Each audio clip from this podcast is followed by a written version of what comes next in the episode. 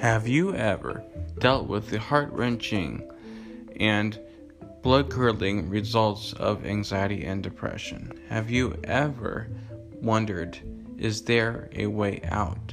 Have you ever looked at yourself in the mirror and thought, why am I not good enough? Why do I feel these feelings?